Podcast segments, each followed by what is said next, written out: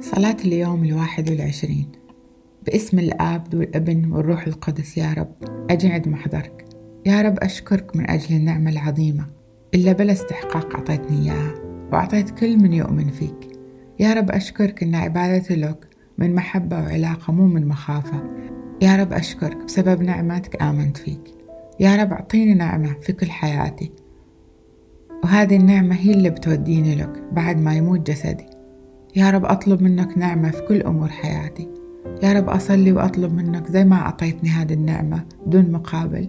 يا رب خليني إني أمد نعمة للناس اللي حوالي بدون مقابل. يا رب أحبك واجد لأنك حبيتني أول. أصلي باسمك القدوس. آمين.